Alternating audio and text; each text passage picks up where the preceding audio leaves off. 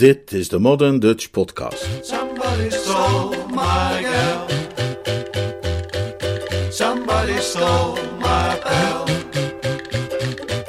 Somebody came and took her away. She didn't even say she was leaving. Archibald en het proletariaat. Een verhaal van P.G. Woodhouse. Uit de bundel Young Men in Spats. Vertaald en voorgelezen door Leonard Beuger. Her broken hearted, lonesome pal. Somebody stole my girl.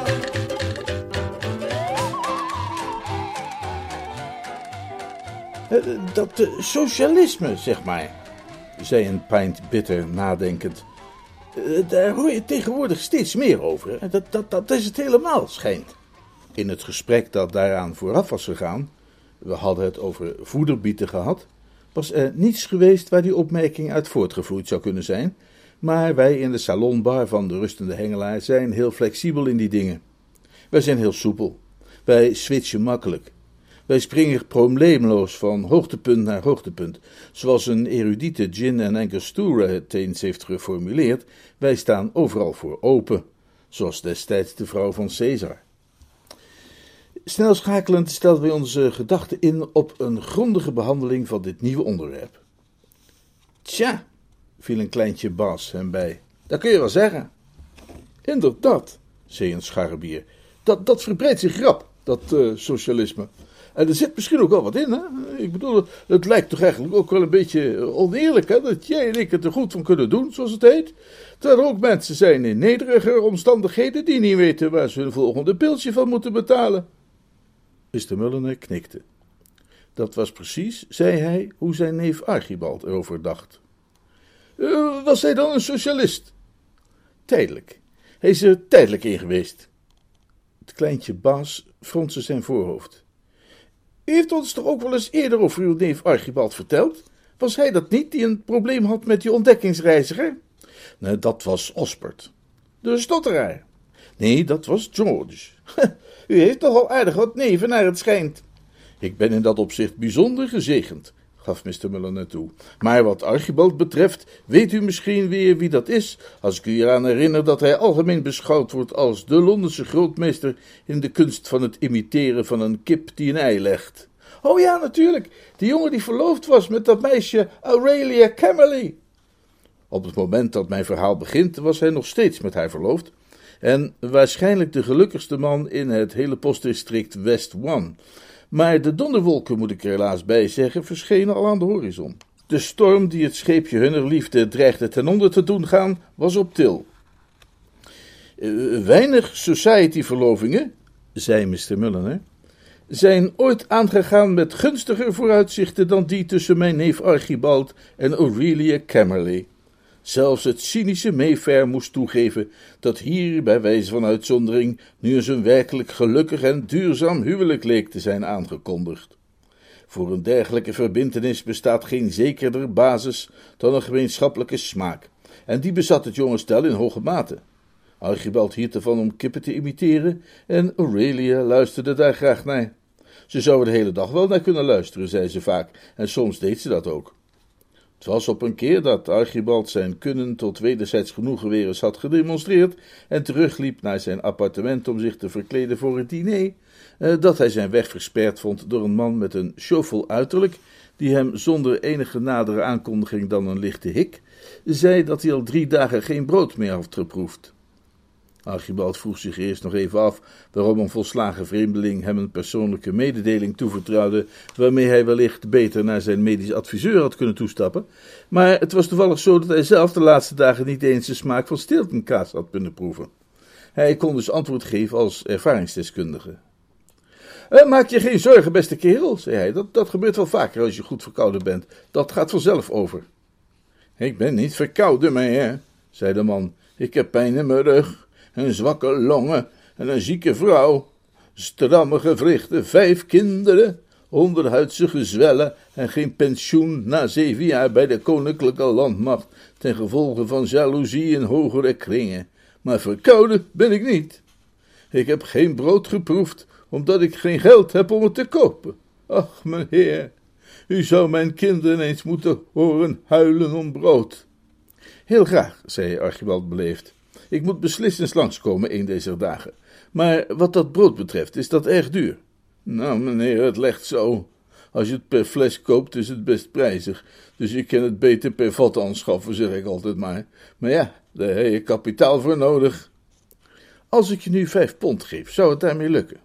Ah, ik kan het proberen, maar hè. Mooi zo, zei Archibald. Deze kleine gebeurtenis had een opmerkelijk effect op Archibald Mulliner. Ik zal niet zeggen dat het hem serieus aan het denken zette, want serieus denken eh, kon hij niet echt. Maar die ontmoeting riep wel een zekere ernst bij hem op en het wonderlijke gevoel dat het leven hard kon zijn en onverbiddelijk. Hij was nog altijd in deze voor hem nieuwe stemming toen hij zijn appartement bereikte, waar zijn bediende Meadows klaar stond met whisky en soda. Meadows, zei Archibald, ben je erg druk op dit moment? Nee, meneer. In dat geval wilde ik het even met je hebben over brood. Besef jij wel, Meadows, dat er ook kerels zijn die helemaal geen brood kunnen kopen? die, die willen dat graag hebben, dat brood. En hun vrouwen ook, en hun kinderen zijn er niet minder dol op. Maar ondanks hun gezamenlijke wens kunnen ze er niet aankomen. Geen brood. Durf te wedden dat jij dat niet wist, Meadows. Toch wel, meneer. Er heerst veel armoede in Londen. Echt waar? O ja, meneer, beslist. Uw zoons naar een wijk moeten gaan als Bottleton East. Daar valt de stem van het volk te beluisteren, meneer. Van welk volk? Van de massa, meneer. Van het geslacht of het proletariaat. Als u geïnteresseerd bent in het geslacht of het proletariaat, kan ik u gemakkelijk enkele helder geschreven pamfletten over dat onderwerp bezorgen. Ik ben sedert vele jaren lid van de Liga voor de Dageraad der Vrijheid, meneer. Ons doel is, zoals de naam al aanduidt, het verhaasten van de naderende revolutie. Zoals in Rusland, bedoel je? Ja, meneer. M met bloedbaden en al dat soort dingen? Ja, meneer. Nou ja, zeg. Maar nu moet je toch eens luisteren, Meadows, zei Archibald streng. Een lolletje is een lolletje, maar geen flauwekul over het doodsteken van je baas met een bloederig mes. Daar wil ik niks van hebben, begrijp je dat?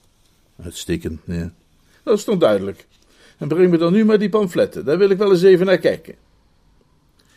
Archibald kennende, zei Mr. Mulliner, vind ik het moeilijk te geloven dat de opmerkelijke verandering die vanaf dat moment plaatsvond in wat ik bij gebrek aan een betere term zijn denkwijze zal noemen, geheel en al het gevolg zou zijn van het lezen van die pamfletten.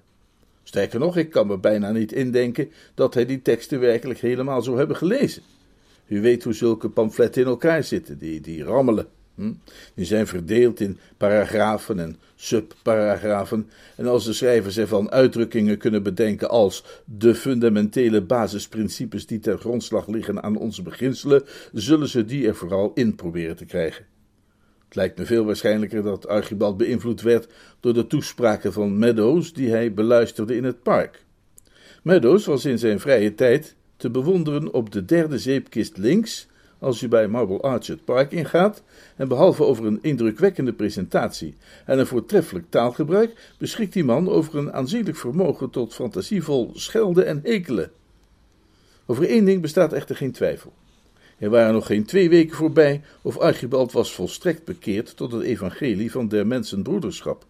En daar dit van hem een ernstiger en complexer Archibald maakte, duurde het uiteraard niet lang voordat Aurelia die verandering opmerkte.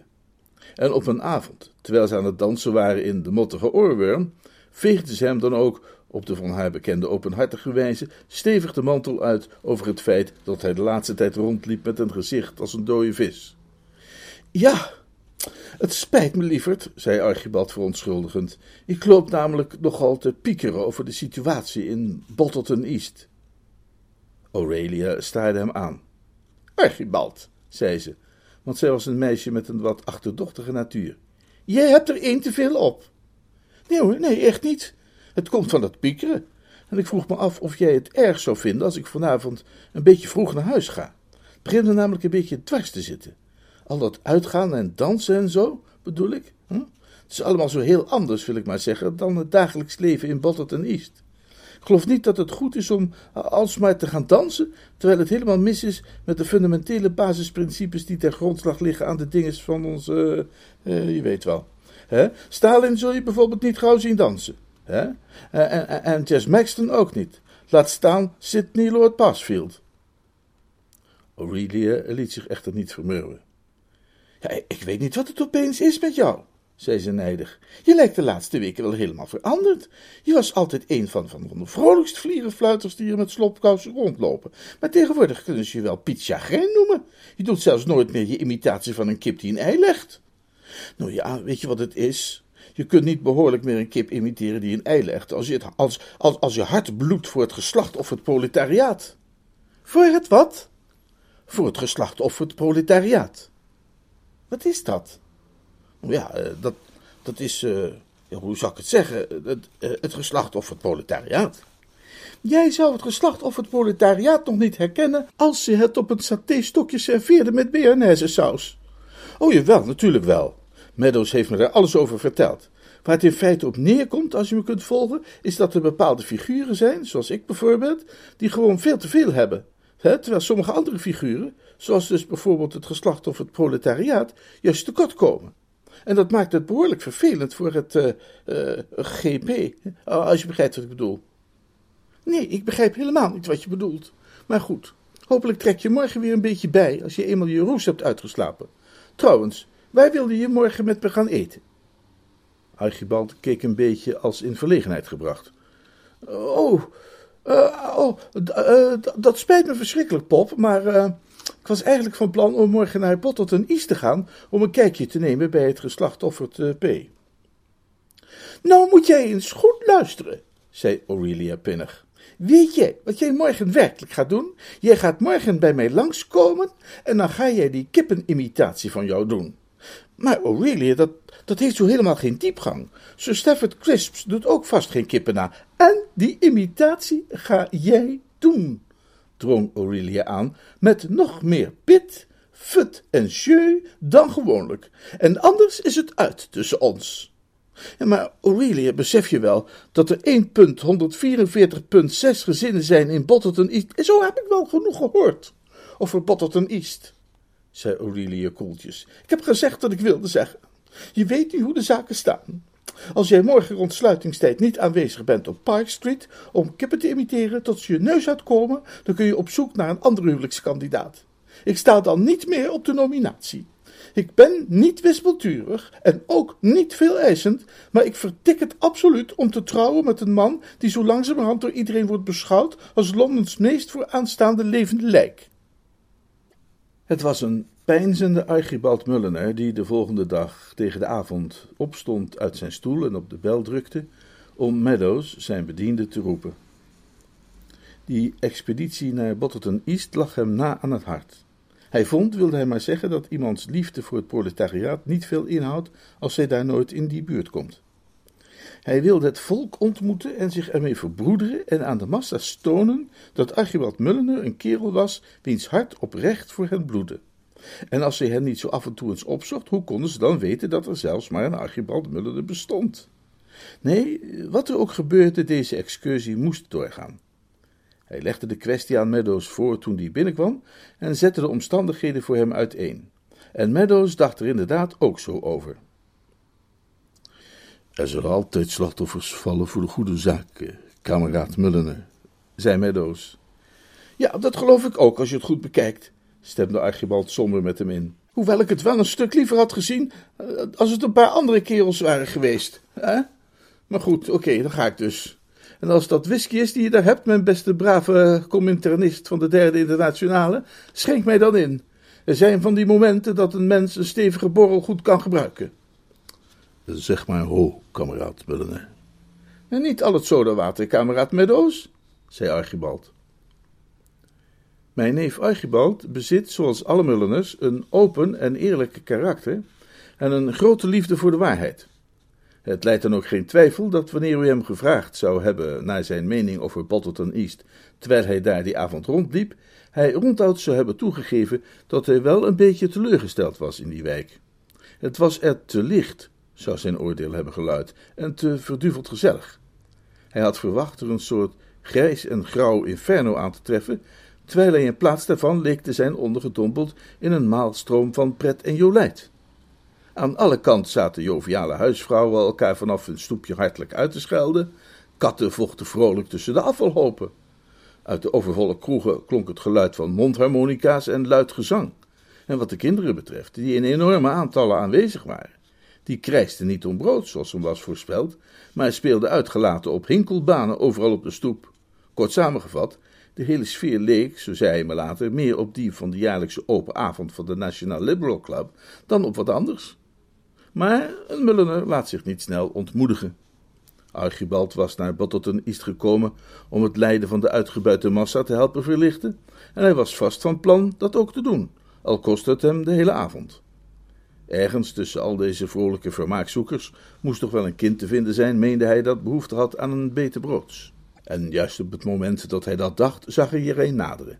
In het zijstraatje dat hij was ingeslagen, zag hij een knulletje op zich toekomen lopen, dat verstrooid tegen een blikje trapte en dat er helemaal uitzag alsof het wel een sneetje of twee kon gebruiken. Het kind keek wat somber, peinzend en in zichzelf gekeerd. Het krijste op dat moment wel niet letterlijk om brood, maar dat was volgens Archibald waarschijnlijk omdat het alleen maar even pauze had genomen. In een oogwenk had Archibald Mulliner het kind bij de hand genomen en meegetroond naar de dichtstbijzijnde brood- en banketbakker. Hij trok zijn portefeuille en mocht zich even later de eigenaar noemen van een heel vol koren. Hij duwde dat het kind in de handen. Kijk eens aan, een brood, zei hij hartelijk. Het kind deinsde achteruit. De gepijnigde blik in zijn ogen verdiepte zich nog. Eh, is helemaal goed zo, verzekerde Archibald hem. Gratis, kost je niets, cadeautje van mij. Eén volkoren brood met complimenten van A. Mulliner. Hij aaide de knaap nog eens over de bol en draaide zich om om zich bescheiden aan alle betuigingen van dankbaarheid en eventuele tranen te onttrekken. Maar nauwelijks had hij zich een paar passen verwijderd, of hij werd krachtig door een zwaar voorwerp in de nek getroffen. Heel even dacht hij nog aan bolbliksems, instortende daken en ontploffingen met meerdere slachtoffers, maar meteen daarna zag hij een heel volkoren door de goot stuiteren. Het kind was een beetje teleurgesteld geweest. In het begin, toen Archibald met hem richting bakkerswinkel was gelopen, had hij mijn neef beschouwd als waarschijnlijk een beetje gestoord. Maar toen hij onder de aldaar aanwezige koopwaar ook chocoladerepen, lollies en zoute drop ontwaarde, monterde hij wat op. Nog altijd met de nodige twijfel aan Archibalds geestelijke gezondheid, overwoog hij dat een lolly er absoluut niet minder om smaakt wanneer hij is gedoneerd door een geschifte gever. Maar juist toen hij zijn hoop en verwachting in die richting enigszins had opgebouwd, werd hij door die halve garen afgescheept met een ongesneden volkoren. Geen wonder dat het knulletje ontevreden was. Zijn stemming was bitter. En bij een bittere stemming volgt in Botterton East altijd meteen actie. Archibald deed wat hij kon. Hij raapte het brood op en rende met blikkerende tanden en vlammende ogen achter de jongen aan. Als hij hem inhaalde, zou hij die knap vol proppen met brood. Hij mocht trappelen en kermen wat hij wilde. Het was een duidelijke zaak dat het kind brood nodig had en dat zou hij krijgen ook. Ook al moest hij de patiënt met één hand op de grond drukken en met de andere dat brood door de strot duwen. In de hele geschiedenis van het maatschappelijk werk in het oosten van Londen was nauwelijks een ander voorbeeld te vinden van een welgestelde filantroop die zo vastbesloten was als hij om goed te doen en van zijn rijkdom aan anderen te delen. Zijn pogingen bleven echter vruchteloos. Het leven in Botterton East leidt bij de jeugd uit die buurt tot een opvallende snelvoetigheid. Archibald zette er een behoorlijke vaart in, maar het achtervolgde ventje wist handig gebruik te maken van zijn superieure terreinkennis. Hij was al snel verdwenen in de duisternis waaruit hij gekomen was, en Archibald bleef hijgend achter. Het was snikheet en hij had hard gerend, en alle andere gevoelens werden uiteindelijk weggevaagd door een allesbeheersend verlangen naar een verfrissende dronk. De sfeer in de gelachkamer van een Engelse pub heeft een altijd weer wonderbaarlijk heilzame werking op eventuele beschadigingen van het gevoelsleven. De volle geur van gemengde alcoholica en het vrolijk rumoer van mannen die zorgeloos discussiëren over het weer, de regering, de koninklijke familie, de hondenrennen, de accijns op bier, de bokskunst, godsdienst en de prijs van bananen, dat alles bij elkaar zuiver medicijn voor de gekneusde ziel. Nog op de drempel van de gans en de kalebas voelde Archibald zich alweer een heel stuk prettiger gestemd. Hij begreep nu Dat hij er verkeerd aan had gedaan zijn opvattingen over het proletariaat gekleurd te laten worden door de onaangename persoonlijkheid van één kind. Naar alle waarschijnlijkheid was dat bliksemse joch volstrekt niet representatief voor het ganse proletariaat. Het zou zomaar kunnen zijn, veronderstelde hij nu, dat die brutale snotjork in de eigen buurt ongunstig bekend stond en waarschijnlijk zelfs door heel toonaangevend Botterton East met de nek werd aangekeken. Het geslachtoffer proletariaat te beoordelen op grond van dat ene ventje was net als naar Mayfair komen en een mening geven over de hele Londense West End na een ontmoeting met iemand als Clarence de Clear Greasley. Nee, het proletariaat deugde. Zijn hart bleef bloeden voor de massa. En het minste wat hij voor hen kon doen, meende hij, was iedereen een rondje geven. Met dat menslievende doel voor ogen liep hij naar de tap en met de vrolijke herinnering aan oude cowboyfilms in gedachten wendde hij zich tot de man in hemdsmouwen die erachter stond. Iedereen weer even op scherp, zei hij. Pardon? vroeg de man in hemdsmouwen. Iedereen op scherp. Vuurwater voor deze mannen. Nou, ik geloof niet dat ik u kan volgen, zei de man in hemdsmouwen. Nou ja, zeg, zei Archibald een tikje gepikeerd. Zo moeilijk is het toch niet? Ik wil graag een glaasje drinken met deze geslachtofferde knapen. Borrels voor de menigte dus, en zet ze op mijn rekening. Aha, zei de man in hemdsmouwen. Nou snap ik je, nou ken ik je volgen. Het bericht dat een wandelende tapkraan was gearriveerd, verspreidde zich razendsnel door de zaak en had het gebruikelijke effect op de cliëntele. De hartelijke stemming nam nog toe en Archibald vormde als sponsor van de festiviteiten al snel het middelpunt van een aanhankelijke vriendenkring. Iedereen was benieuwd naar zijn mening omtrent de verschillende onderwerpen van gesprek en Archibalds liefde voor het proletariaat groeide nog met de minuut. Onder zijn eigen kennis had hij over het algemeen nogal moeite een luisterend oor te vinden voor zijn opvattingen op verschillende terreinen. In de Drones Club werd hem regelmatig gevraagd zijn waffel te houden, zodra hij maar probeerde die te openen. En hij vond de huidige algemene belangstelling verfrissend. Hier bij het proletariaat had hij, naar het scheen, eindelijk zijn zielsverwanten gevonden. Madame Recamier en andere gastvrouwen van de beroemde salons uit het verleden zouden zijn gevoelens hebben herkend en begrepen. Zij wisten hoe aangenaam het is het brandpunt te vormen van een sprankelend gezelschap. Zijn eerste half uur in de gelachkamer van de Gans en de Kalabas was, denk ik, het gelukkigste half uur uit het leven van mijn neef Archibald. Het was alsof de rondborstige kerels om hem heen toch vooral duidelijk wilden maken dat zij in hem niet alleen de levende speel van het feest zagen, maar ook een grote geest.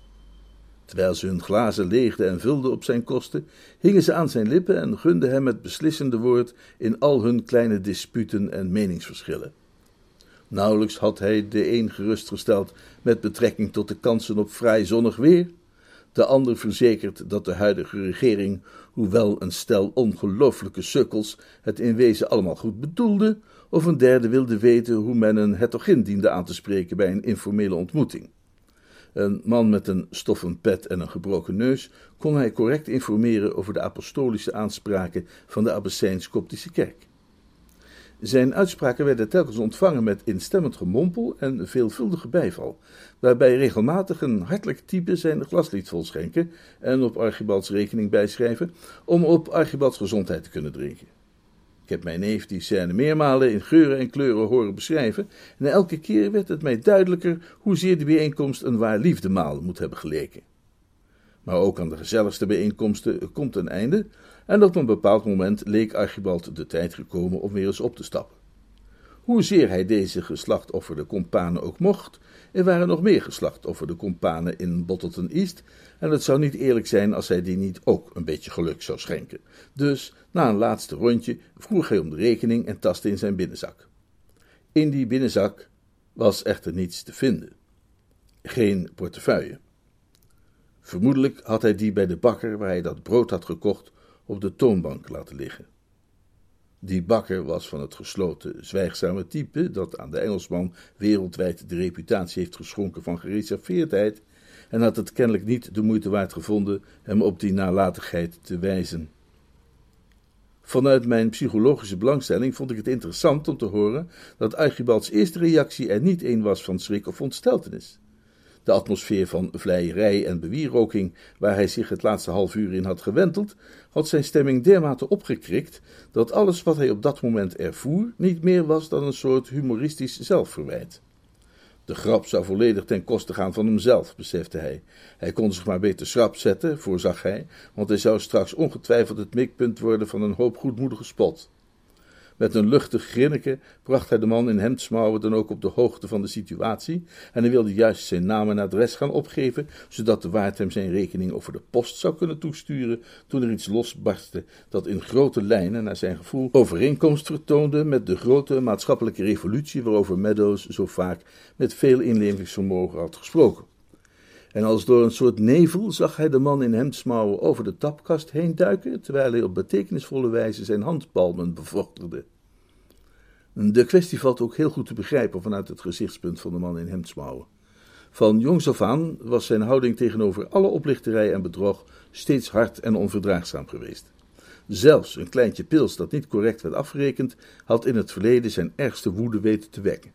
En hier voor hem stond een man die de boel op een dermate kolossale, ja wel haast legendarische wijze had belaattafeld, dat er die avond geschiedenis werd geschreven in Bottleton East. Archibalds bewering achteraf dat de man in hemdsmouwen zes armen had bezeten, moet ik beschouwen als een onder de omstandigheden niet verbazingwekkend onjuiste waarneming. Hij baseerde zijn bewering op het feit dat iemand, en naar hij aannam de man in hemdsmouwen hem bij zijn kraag greep, maar tegelijkertijd bij zijn linkerarm, rechterarm, linkerbeen, rechterbeen en het zitvlak van zijn pantalon.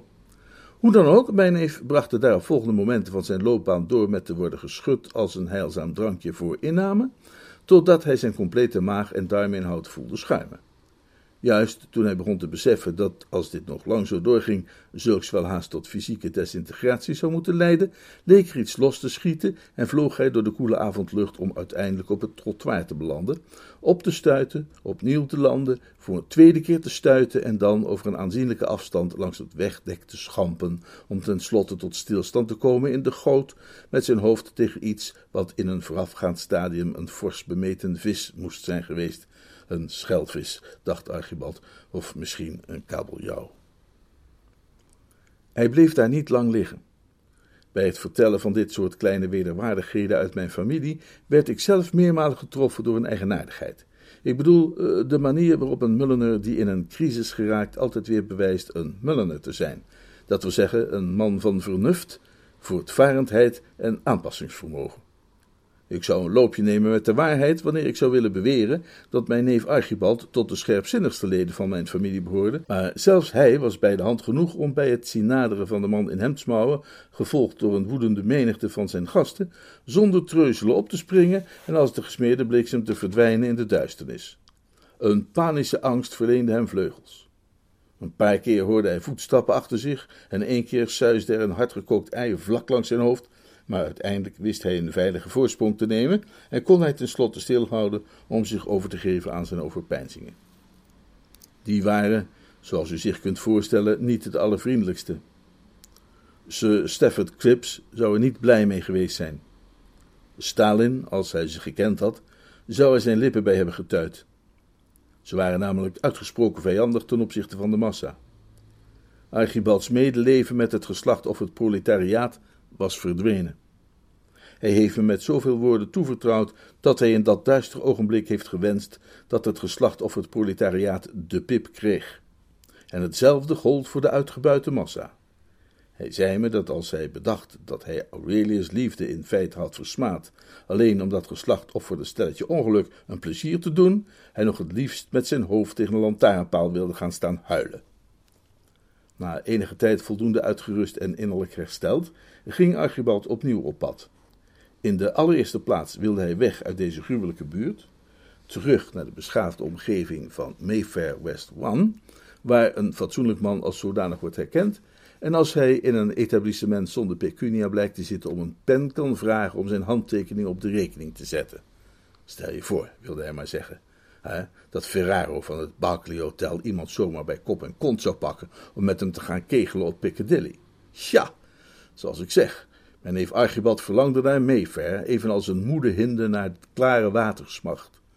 Maar het probleem was hoe hij daar moest komen. Hij had zich er al op geprepareerd dat hij zou moeten lopen. Alles wat hij nu nog wilde weten was in welke richting dan wel. Hij vroeg een politieagent de weg naar Piccadilly Circus, maar dat soort vraag kun je in Bottleton East niet stellen zonder vervelende verdenkingen te wekken. De politieagent keek Archibald wat schuins aan en verzocht hem door te lopen, waarop Archibald doorliep en het incident werd gesloten. Een minuut of twintig later begon hij evenwel geplaagd te worden door een opmerkelijke honger. Toen hij die middag op weg was gegaan naar Bottleton East, had het in zijn bedoeling gelegen om daar ook de avondmaaltijd te gebruiken.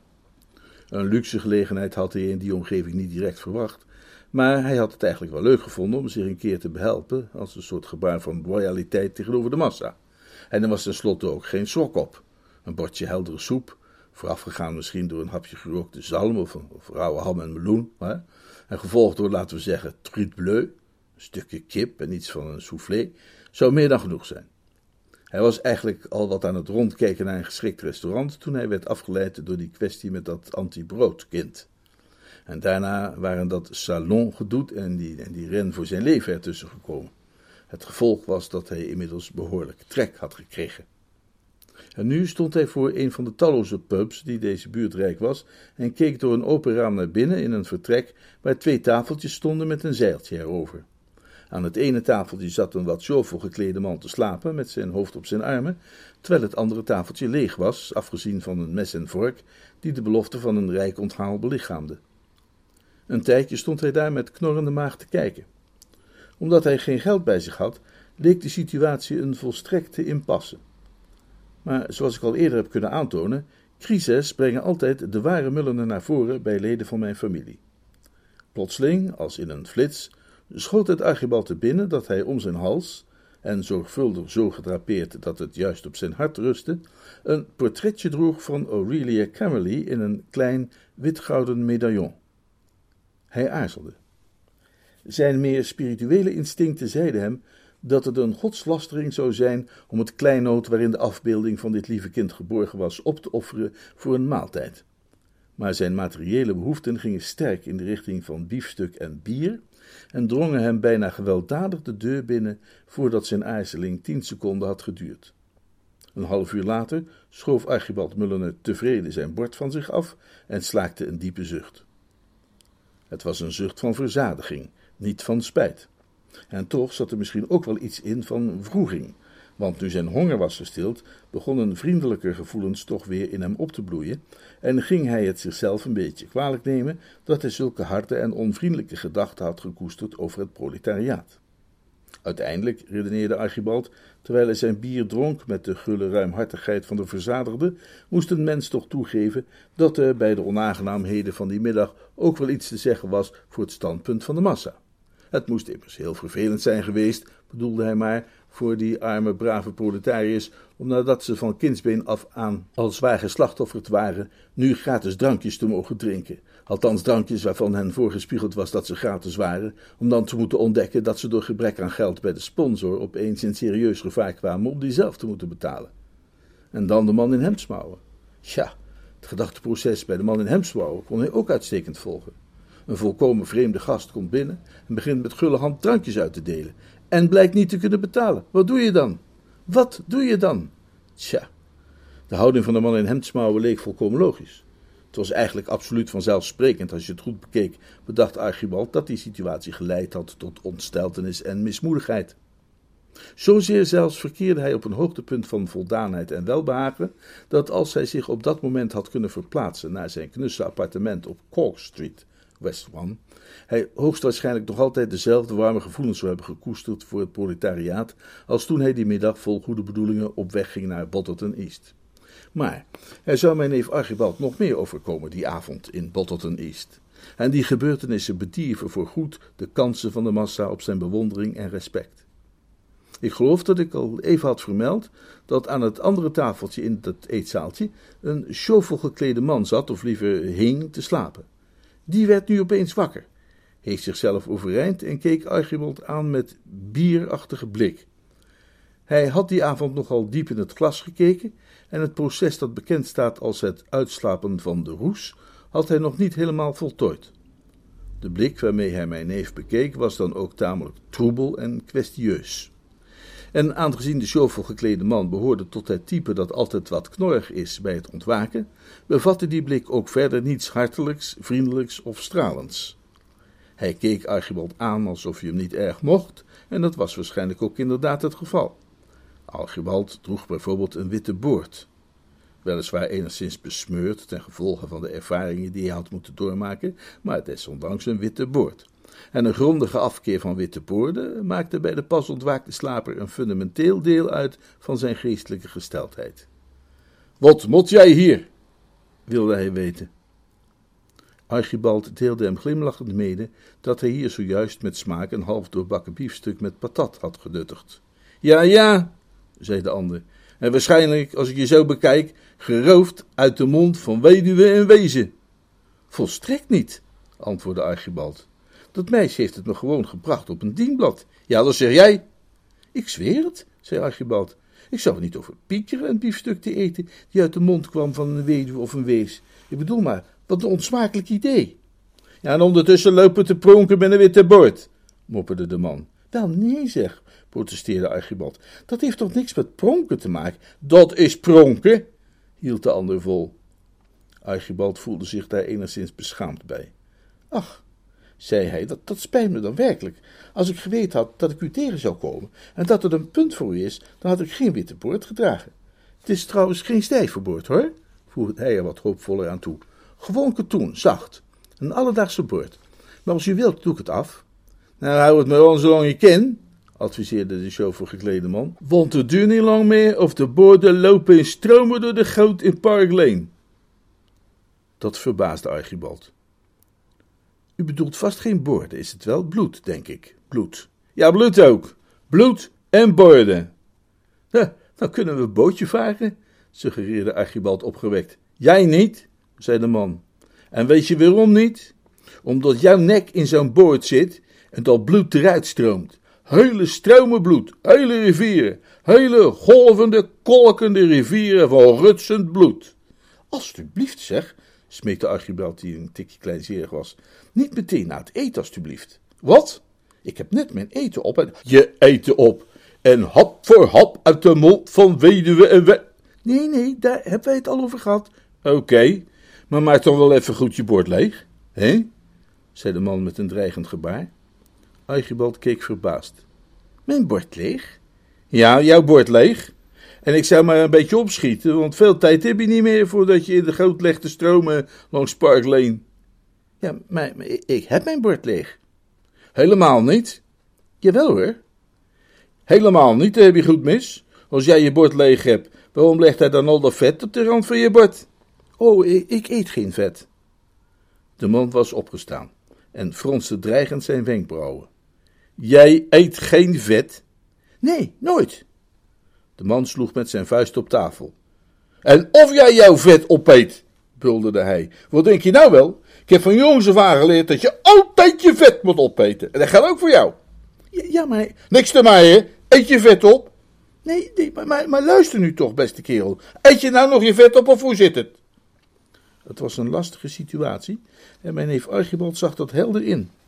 Het was lastig in te zien hoe twee individuen met dermate uiteenlopende opvattingen als de chauffeur geklede man en hijzelf ooit tot een vergelijk zouden kunnen komen. Terwijl hij zelf van witte boorden hield en een hekel had aan vet, had de ander een uitgesproken anti-boordencomplex en kennelijk een al even sterke uh, positieve vetdrang. Hij was blij dat er na enige tijd, kennelijk aangelokt door de stem van zijn gesprekspartner, die de laatste anderhalve minuut alleen nog maar luidkeels vet, vet, vet had geroepen, iemand haastig kwam aangelopen door de gang en nu het eetzaaltje binnenstormde. Ik zeg nu wel dat hij blij was, maar ik moet eraan toevoegen dat die blijheid helaas van korte duur bleek. De nieuwkomer was namelijk niemand anders dan zijn oude kennis, de man in hemdsmouwen. Ja, heren? Zoals alle reizigers in vreemde en barre landstreken, had mijn neef Archibald na zijn vertrek uit de Gans en de Kalebas in kringetjes rondgezworven en hadden zijn voetstappen hem uiteindelijk teruggevoerd naar de Gans en de Kalebas. En daar stond hij nu oog in oog met juist de man die hij gehoopt had nooit van zijn leven meer tegen te hoeven komen. Wat is dat allemaal hier? wilde de man in hemsmouwen weten. De showvol man had inmiddels een onverwachte stemmingsverandering ondergaan. Hij gedroeg zich niet langer dreigend, maar huilde nu zachtjes boven een asbak. Hij, hij wil zijn vet niet opeten, snikte hij. Zijn vet, dat wil hij niet opeten. En dan maakt zijn poppy toch zo verdrietig, hè? Hij slikte. Hij draagt een sodemietische witte boord. Hij loopt in stromen langs Parkleen, maar hij wil zijn vet niet opvreten, joh. Laat die gozer toch zijn vet opvreten, smeekte hij, terwijl hij met een stuk gekookte aardappel de tranen probeerde te deppen die langs zijn wangen stroomden.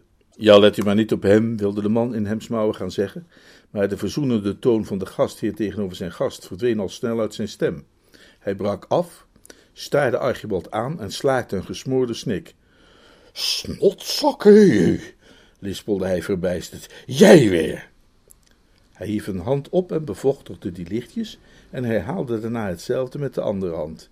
Ja, ja, ja, maar ho, ho, luister, luister toch even, smeekte Archibald. Ik luister, zei de shovel geklede man. Hij had zijn oorspronkelijke houding weer aangenomen met het hoofd op de armen. Ik luister, heel goed, zei hij, toen een gruwelijk dreunend geluid door de ruimte weer galmde. Precies, zorg dat hij zijn vet opvreet.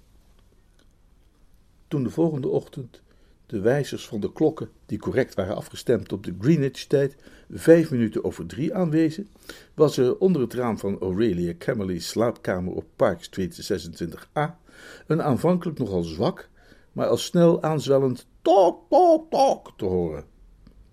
Vermoeid met pijnlijke voeten, berouwvol en beroofd van zijn passie voor de massa, maar opnieuw vervuld van liefde voor het meisje van zijn dromen, voldeed Archibald Muller aan haar wens en imiteerde een kip die een ei legt als nooit tevoren.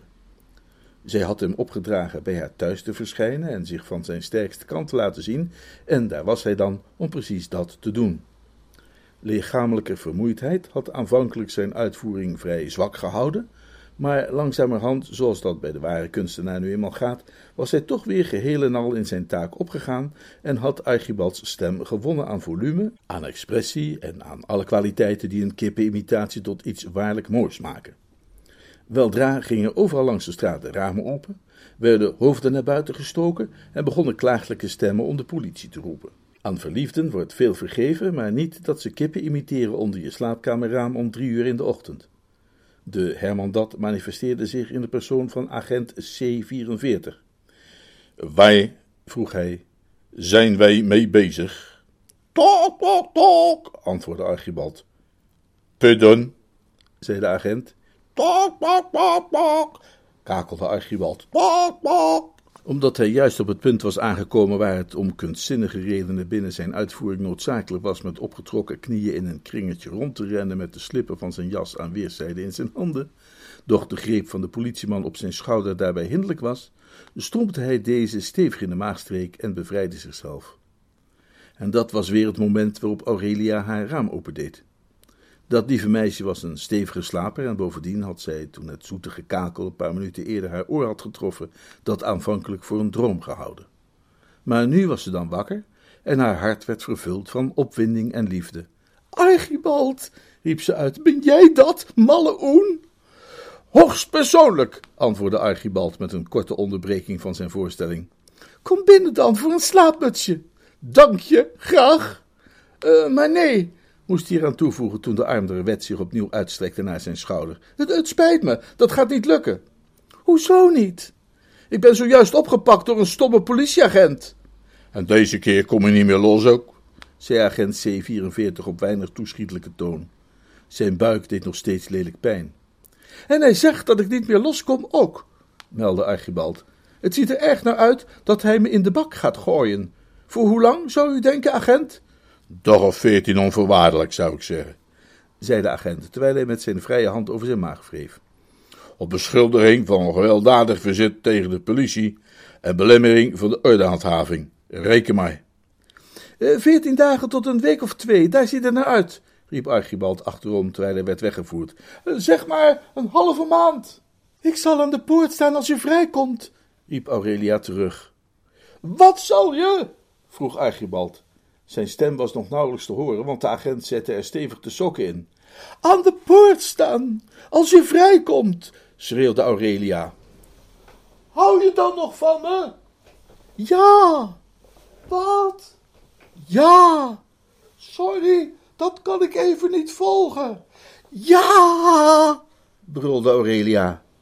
En toen ze zweeg om haar gepijnigde keel wat rust te gunnen, deed klonk van om de hoek een zwak en nauwelijks hoorbaar waardoor ze wist dat hij haar begrepen had. Park Street sloot de ramen en ging terug naar bed.